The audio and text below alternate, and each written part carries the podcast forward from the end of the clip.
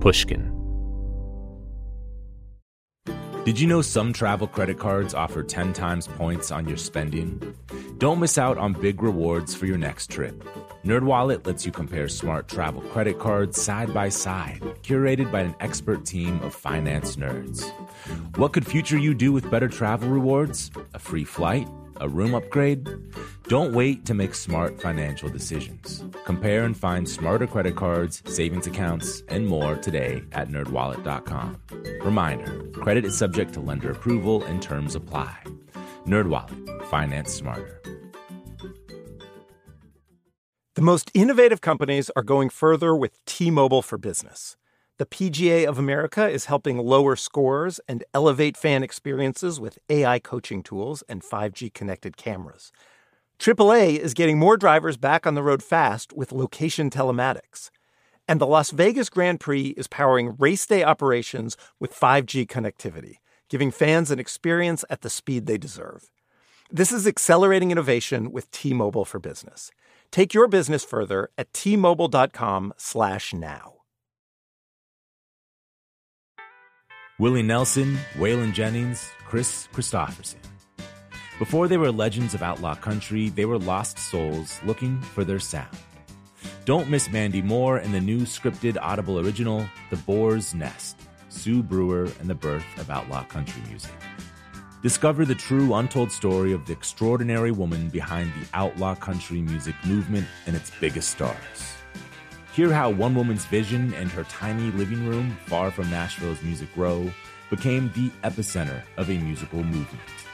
Mandy Moore as Sue Brewer in The Boar's Nest. Listen now at audible.com/The Boar's Nest.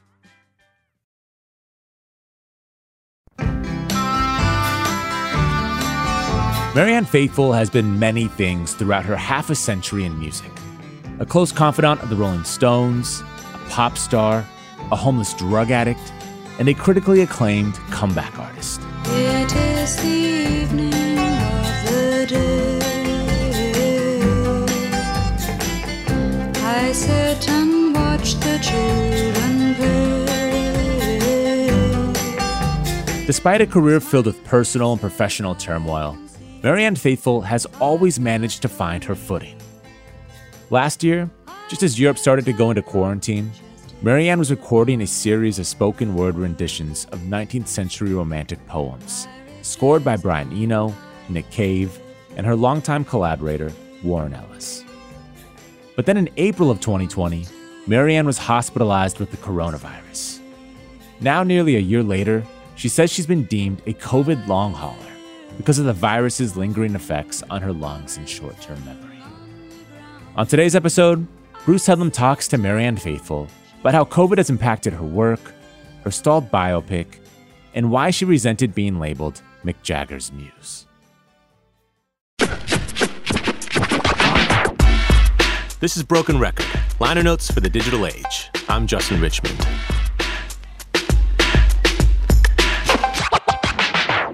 Here's Bruce Headlam and Marianne Faithfull. We want to talk about your new album, She Walks in Beauty, which is you reading romantic poetry. When we say romantic poetry, we mean poetry from the great romantic writers like Shelley and Byron. And 19th century romantic poetry. English, yeah. And you read over these sort of beautiful musical soundscapes created by Warren Ellis, who's one of your regular collaborators, Nick Cave, Brian Eno. So first, when did the idea for this album come to you? Well, it's been an idea I've had for a long time, but I never thought it would come to the point where we could actually do it. You know, that the record company would be hip enough. It had a lot to do with meeting and working with my manager, Francois Ravard, and of course, Warren and Nick. What convinced the record company that this was a good idea? I'm not sure, but Francois did it anyway. It does seem very unlikely, you know, for any record company. It's not the most commercial project we've ever heard of, is it? No, but it is a terrific project, and it's it is a terrific project. It is. And I want to talk about, I think, what makes it so terrific. But first of all, how did you choose these particular poems? I went through a lot with Ed, actually, my producer, and Alex. I went through a lot of Shelley, a lot of Byron. Keats was the best one, really, because there's so much, and it's so gorgeous. Not the best one, but the easiest one to find, although we still couldn't do everything, you know. Well, the Thomas Hood one, the Bridge of Sighs, I discovered that when I was about 14 or 15, and I loved it then, and I wondered, once I started making records at all, I wonder if I could ever do a record of poetry, like things I really like. Mm. And so I've been slowly gathering it together and having thoughts about it and which poems I wanted to do for quite a long time. But what this project did for me, I never really appreciated or liked Wordsworth. But now, through this, I've begun to really love Wordsworth. It was very good for me like that. Oh, that's interesting. A lot of people who like Byron and Shelley, you know, part of the deal is they decide they don't like Wordsworth early on. Well, I don't think I did that consciously anyway. I just didn't really get it, you know. Did you grow up in a home where poetry was part of your education, part of daily life? Yes, I suppose I did, yeah. Your father taught literature, right? No, he was a professor of Italian Renaissance. Oh, I see. Mm. But that meant Petrarch, Dante, all that. Mm-hmm. He was also a spy, wasn't he? He was, yes. Well, that's how he met your mother, I think. And that's, I was just going to say, and that's how he met my mother, who was also, she wasn't a spy, but she was in, I mean, there was hardly any resistance in Vienna. But my mother was involved in it because it was very straightforward. My grandmother, my lovely grandmother, Flora, was Jewish. So there was no question, you know. And your mother also knew Kurt Weill and Brecht and these people? Well, she only knew them when they were going in for dance rehearsal into the theatre. She worked in the corps de ballet with Max Reinhardt. And when all the little dancers would get trooping in to the theatre for rehearsal, they would meet my uncle, Alexander, her brother, and Bertolt Brecht and Kurt Weill coming out after an all-nighter with lots to drink and lots of things written. Oh, amazing. Yes. And they would all say, "Guten Morgen, Herr Brecht, guten Morgen, Herr Weill," that sort of thing, you know. They were just little girls, really. Did you ever meet them later in life? Oh, no, I wish. No, of course not. No, I guess they were both gone by then. Not that old, darling. Okay, well, I thought I'd ask. Yeah, all right. So what kind of, you said you read the Thomas Hood when you were 14. I came across, I think I was just very lucky. I somehow got hold of a book called Palgrave's Golden Treasury. Hmm. And it was in there, and I read it, and I was just blown away by it, you know. And a few of the other poems that I used were also in this book. But it was very broad.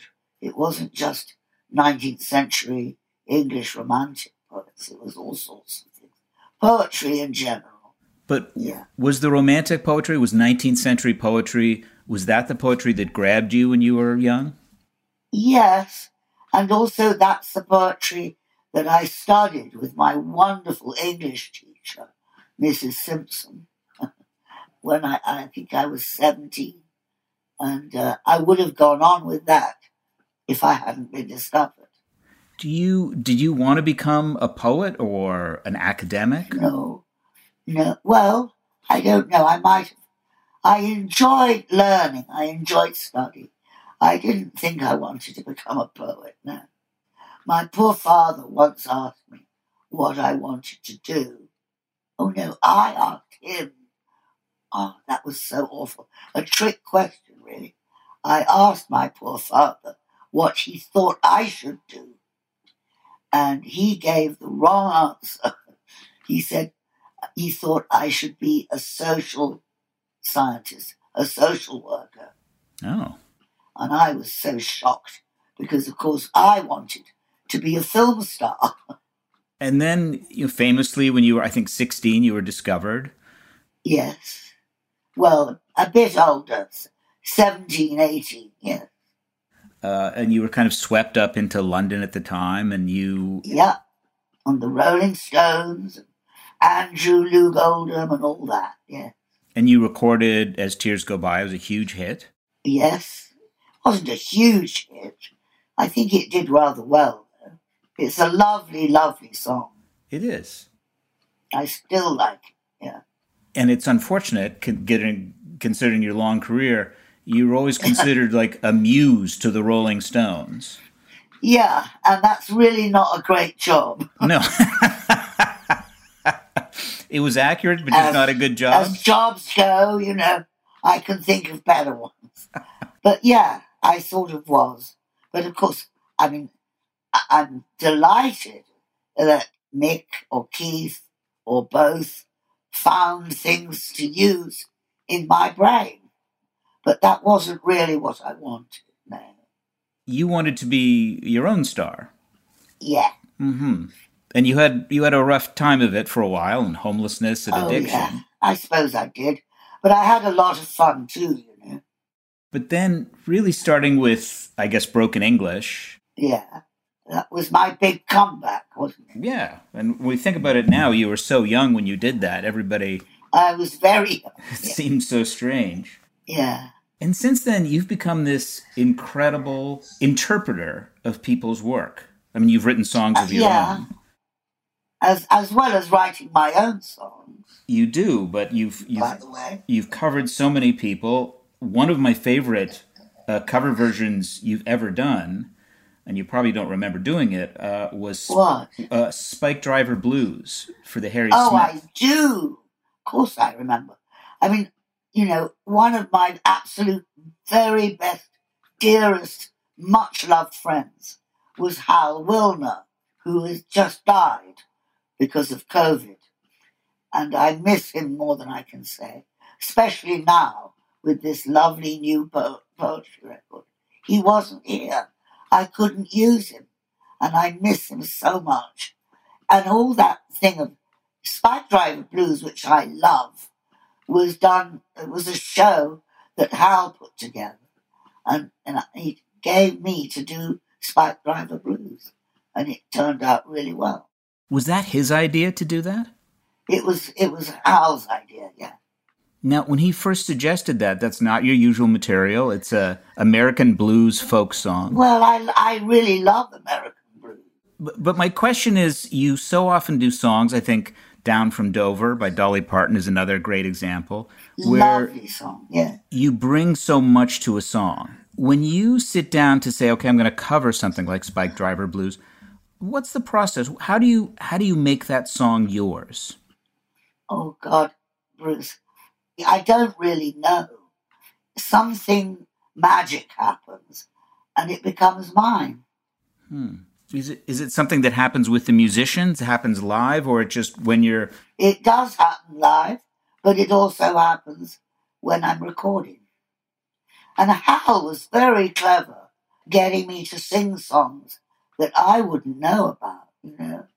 I actually did know Spike Driver Blues, but there are lots of things, like some of the things on Strange Weather that I didn't know, but I wanted to do it because I wanted to please Al.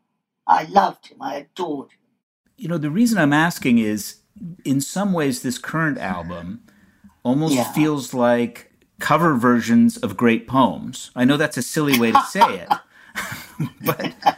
But when I listen to it, and, you know, I've had to learn some of these poems in high school like everybody else and didn't enjoy them, didn't remember them. And that's one of the reasons I chose some of them.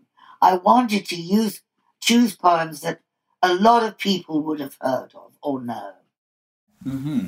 But it's an amazing experience listening to them, because I feel like I'm hearing them in a different way. In the same way, when I hear you do Spike Driver Blues, I understand the song, or I feel the song in a different way. Does that make any sense?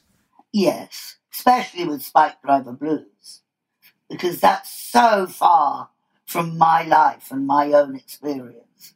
But I feel it very much. When I did it, I really felt it. I understood it. I knew what it was about. And I wanted to really get it right, put it across. We'll be right back with more from Bruce Headlam and Marianne after a quick break. Apple Card is the perfect cashback rewards credit card. You earn up to 3% daily cash on every purchase every day. That's 3% on your favorite products at Apple, 2% on all other Apple Card with Apple Pay purchases, and 1% on anything you buy with your titanium Apple Card or virtual card number. Visit apple.co/card calculator to see how much you can earn. Apple Card issued by Goldman Sachs Bank USA, Salt Lake City branch, subject to credit approval. Terms apply.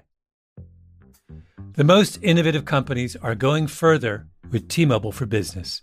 The PGA of America is helping lower scores and elevate fan experiences with AI coaching tools and 5G connected cameras. AAA is getting more drivers back on the road fast with location telematics. And the Las Vegas Grand Prix is powering race day operations with 5G connectivity, giving fans an experience at the speed they deserve. This is Accelerating Innovation with T-Mobile for Business. Take your business further at T-Mobile.com/now. Snag a Job is where America goes to hire, with the deepest talent pool in hourly hiring. With access to over 6 million active hourly workers, Snag a Job is the all-in-one solution for hiring high-quality employees who can cover all your needs. On demand, temp to hire, part-time or full-time. You name the position. Warehouse worker, retail associate, grocery store clerk, fitness trainer, baker, stylist, bellhop, podcast producer. Yeah, Snag a Job's got a worker for that. With our easy-to-use platform, you're able to seamlessly post and fill available positions quickly, with a dedicated customer support team to provide all the help you need along the way. Kind of nice knowing you have a talent pool like that in your own backyard, right? Snag a Job is the partner you need to keep your business running smoothly. So visit snagajob.com or text SNAG to 242424 to talk to an expert. Snagajob.com, where America goes to hire. We're back with Marianne Faithfull and Bruce Headlam. And with some of the songs you've done, As Tears Go By, Baby Blue, you've done some songs at different points throughout your career. You've done three different versions of As Tears Go By. Well, As Tears Go By, yeah. I never felt I really got it right, you see. And Warren particularly wanted to do it again. And I agreed. I thought, well, let's try it again. And what were you thinking about the second or third time you did it? How was it different for you? Well, it's very straightforward, very simple. The first time, it's really quite a perky little pop song. But the strange thing about it is that it's a song probably meant to be sung by a woman much, much older than me. I was 17. And the second time I did it was when I'd just stopped taking drugs. And I think it was very, very sad. It was sad because I was sad, you know. You were sad because you'd stopped taking drugs and... I think so, yeah. I hadn't got to the bit yet where you realise how wonderful it is to be not taking drugs. Did that take a while? Not too long, but it didn't come right away. And then you did it in 2017. What was it like doing it then? Well, then I really felt I was in the right place to do it. The right age... the right place, the right time, and with the right people. So if you listen to all three versions now, would that be your favorite now? Yes. Yes, it is. Okay. And you've done other. You've done Sister Morphine a couple of times. You've done Baby Blue a couple of times. You're a little bit like Frank Sinatra. You do things at different points in your career. Am I? Wow. I mean that. I mean that sincerely, as someone who. No, I agree. Yeah. Thank you. I adore Frank Sinatra. I respect him a lot. I want to talk more about these poems because, as I said, they feel like the great cover version of a song. I want to ask you more about Bridge of Sighs because I think in some ways it's your best performance on this. Well, one of them. There are quite a lot of really good performances, you know. Mm-hmm. I think The Lady of Shalott, the Ode to a Nightingale, Ozymandias is really good. To the Moon is fantastic. Yeah, you do it twice. Well, that was Head's idea, the producer, my producer and engineer. And he did something so brilliant. He made it sound like I do it, and then it sounds as if the moon does it back to me. Oh, I like that. So do I. So, you know, a lot of these, and it's romantic poetry, so a lot of them are about death. Of course. And a lot of them are about women who aren't like you at all because they're either these temptresses, like in the Keats, or they're victims. Bridge of Sighs is about a woman who kills herself. Yes, she throws herself off a bridge into the Thames. Yes. Yeah. Tell me what that's like for you to read. Did that have any personal? Well, I think it got to me more when I was much younger. By the time I recorded it, I was well over that sort of thing. There was no way I wanted to be a victim, and I wasn't. Mm-hmm. But she is, and I don't dislike her for it. That's just how she is. Do you have a favorite on the album? Oh, God, I don't know. Both Warren and I particularly do love Bridge of Sighs, probably because it's got this wonderful rhythm and the alliteration and the rhyming is so brilliant. But a lot of them have that, you know. Did you record these first and then he composed the tracks underneath? Yeah. I recorded them with Ed in London and Ed sent them to Warren in Paris and he then composed the music. Are you in London most of the time now? Yes, I've just moved back to London. I was in Paris too. But my son really wanted me to come back to London. And I realised I really hadn't given him enough time and attention in my life. And I should. And I came back. And I wanted to be with my grandchildren too. I like them very much. The other thing about these poems, and this really got to me when I was listening to it over and over, which is, I mean, so many of them are about separation or being solitary, particularly on, and I'm going to say side two, because that's how I still think of these things. You know, To the Moon.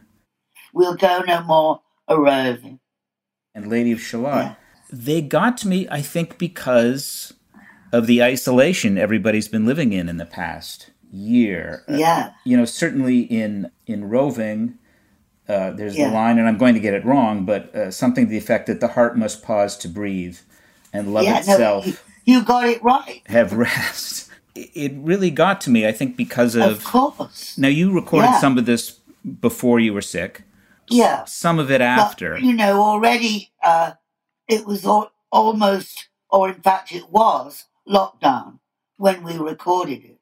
So we knew what that was. Both Warren and I and Ed, we all realised that this was a great, great record to give people and to make at this moment. We'll be back with more from Marianne Faithfull after a break. Every week at Broken Record, we meet with legends of the industry to uncover the meaning behind the music, the strategy and history that separate the good from the truly great. That's what Mark Chaikin does, but for the U.S. stock market. Mark is a creative legend in his own right. He worked on Wall Street for 50 years, invented 3 new indices for the Nasdaq, and has predicted some of the biggest market shifts of the past decade, including the recent mania in AI stocks. Now, Mark says we're seeing a similar shakeup in the financial markets. He's calling this a new dawn for the U.S. stock market and predicts dozens of specific stocks will soar in the next 90 days. You can watch Mark's presentation for free at marketmessage2024.com right now. Again, the link to watch is marketmessage2024.com. That's marketmessage2024.com. The most innovative companies are going further with T-Mobile for Business. The PGA of America is helping lower scores and elevate fan experiences with AI coaching tools and 5G connected cameras. AAA is getting more drivers back on the road fast with location telematics.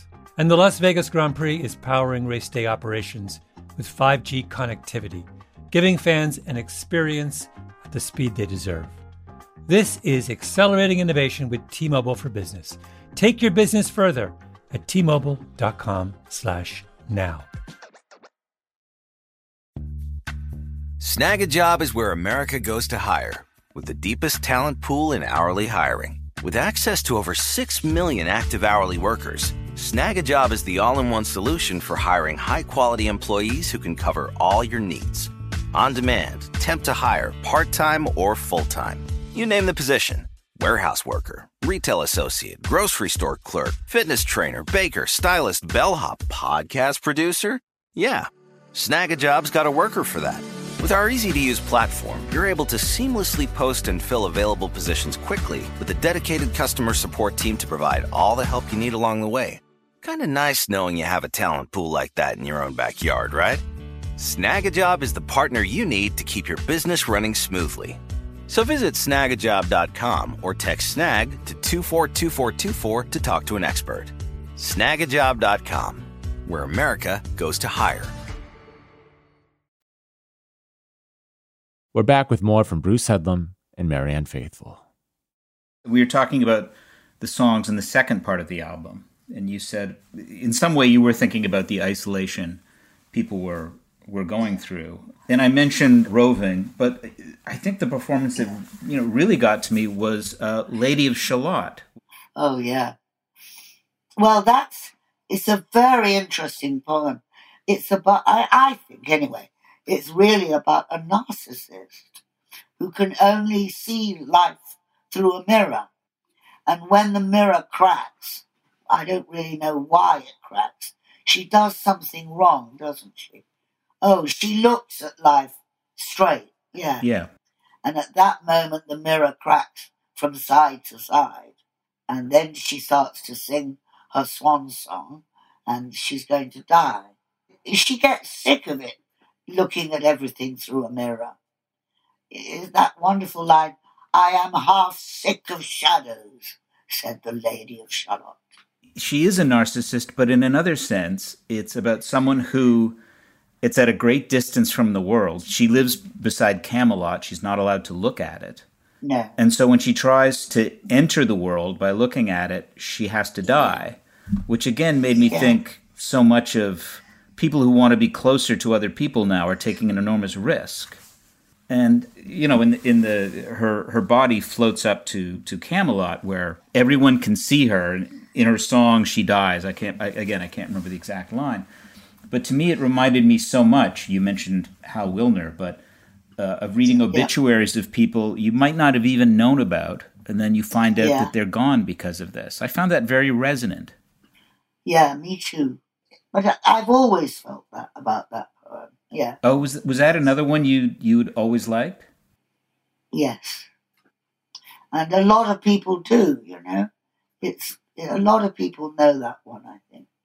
These poems aren't fashionable right now. No. In a way that romantic poetry isn't. I think we want things either more absurd or more direct. But you still find something in them. Do you find new things in them when you read them? I don't care. I never think about fashionable. It doesn't mean anything to me. I love the beat poets. I love all sorts of things. And I love 19th century romantic poetry too. And I'm glad if people aren't all sort of making records like this, because that means I can. But you've also been on this run of terrific albums, from Easy Come, Easy Go and Give My Love to London. I loved that one, yeah. Mm-hmm, which is also a great song you wrote with Steve Earle. Who I love very much too. Yeah. What do you account for this level of success at an age when most people are looking back on their past work? I really don't know. I really don't. When you go in to make an album, do you have a particular idea that the album is going to be one thing or another? So I think I must do deep down, you know, but I don't really say it out loud. Okay. Yeah. But you said this one out loud. Yeah. I'm going by feel and instinct. I don't really know exactly what I'm doing. I think Hal did, but I don't really. Or maybe I do, but I just don't admit it. I don't know. Well, do you ever wonder if you were ascribing things to Hal, he was really just bringing out in you the ability to do these songs? I never thought of that, but that might be true, yeah. I don't know. And, you know, a couple of the songs I do associate with you, later songs, is like Nick Cave's Late Victorian Holocaust. Oh, yeah. Oh, what a great song. And you do a great, great version of an old Hoagy Carmichael song, which is I Get Along Very Well Without You. Yeah, it's a great song. Well, it also makes me think of you because you had this very storied life. You were, for many people, still more of an image than a performer. Yeah, you were this beautiful girl who represented swinging London. Yes. And when I listen to that song, that's what I hear. I hear you saying, I don't need any of that. Oh, yeah. So tell me, what's next for you? Well, I don't know. It depends on what happens with this record a bit. And also, you know, because I've been so ill, mm-hmm, with the COVID. I got so ill, I nearly died. And Hal did, you know. And it's taking me a long time to recover. I've got what they call now long-term COVID. And it's going to take a long time to recover. And actually today, before we started this, I was working on my singing, practicing singing, with a friend of mine who plays guitar, because I was really frightened that I wouldn't be able to sing anymore. Were you afraid you might die at some point? No, that didn't cross my mind.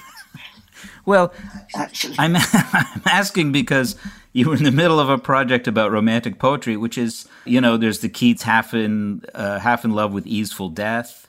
Oh yeah, but I've known those lines forever. You know, no, I don't. I really don't think everything is about me.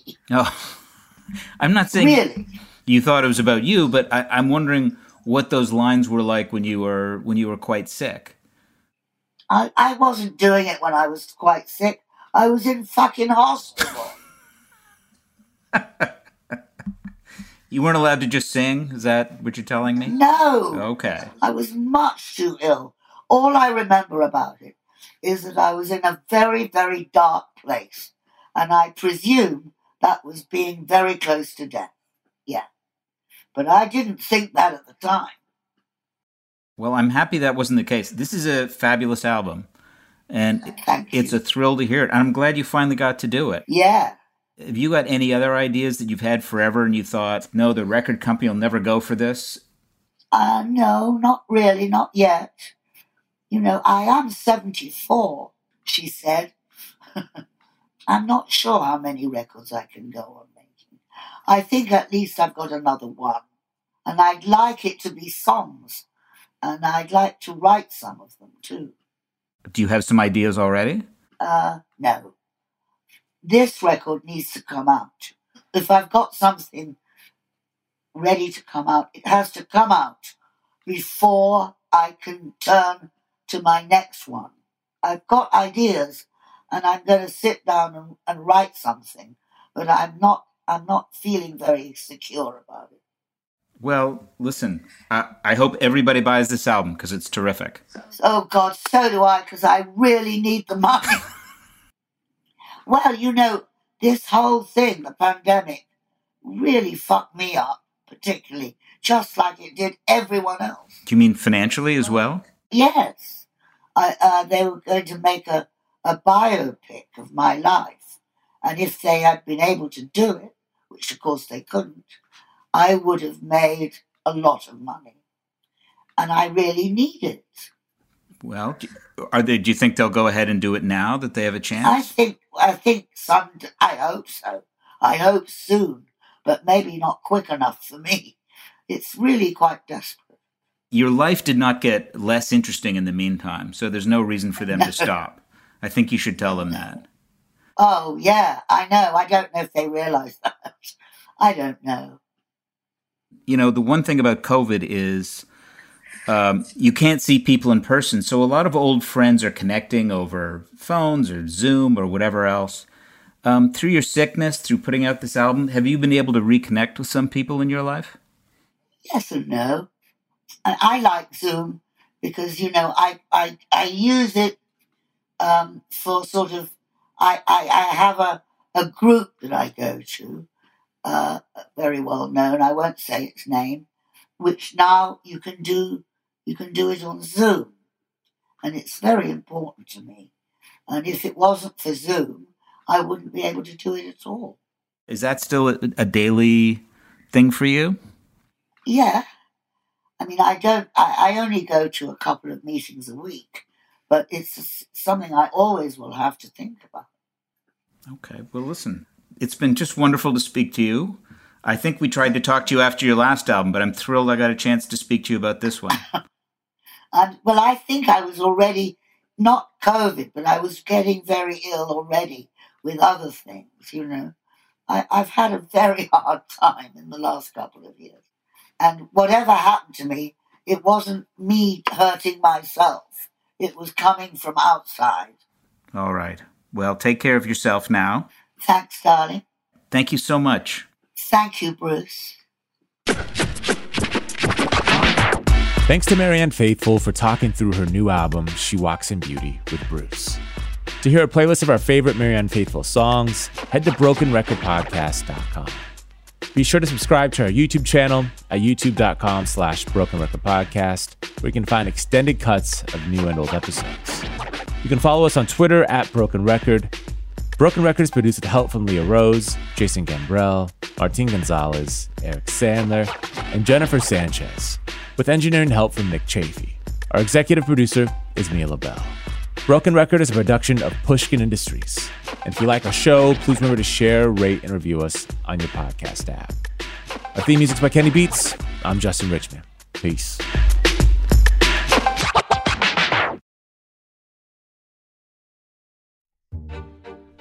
Every week at Broken Record, we meet with legends of the industry to uncover the meaning behind the music, the strategy and history that separate the good from the truly great. That's what Mark Chaikin does, but for the U.S. stock market. Mark is a creative legend in his own right. He worked on Wall Street for 50 years, invented 3 new indices for the Nasdaq, and has predicted some of the biggest market shifts of the past decade, including the recent mania in AI stocks. Now, Mark says we're seeing a similar shakeup in the financial markets. He's calling this a new dawn for the U.S. stock market and predicts dozens of specific stocks will soar in the next 90 days. You can watch Mark's presentation for free at marketmessage2024.com right now. Again, the link to watch is marketmessage2024.com. That's marketmessage2024.com. The tradition of breaking tradition continues with the return of the unconventional awards from T-Mobile for Business at Mobile World Congress. This is an event that celebrates innovators whose bold actions took their industries to new places. If that sounds like you and you're a T-Mobile for Business customer, enter today. If you win, you'll be publicly honored amongst some of the most influential leaders in industry and me I'll be there too. Enter now at tmobile.com/unconventionalawards. See you there. Musora is your access to online music lessons for guitar, piano, drums, and singing. This is your chance to reignite some old musical passions or pick up an instrument for the first time. Connect with more than 100 of the world's best teachers and musicians. You'll get 7 days totally free to try it out. And then it's just $30 a month, less than a single private lesson. I mean, why do we do Broken Record? Not just because we love hearing from great musicians. We do it because we think that there is something beautiful about the appreciation of music. Don't you think we need more of that in our lives these days? That's the mission of Musora, to inspire, educate, and connect musicians. Enjoy unlimited personal support, weekly live streams, student lesson plans. It's like having a personal music teacher, only much, much better. Just go to Musora.com, Musora.com, to start a new musical journey today.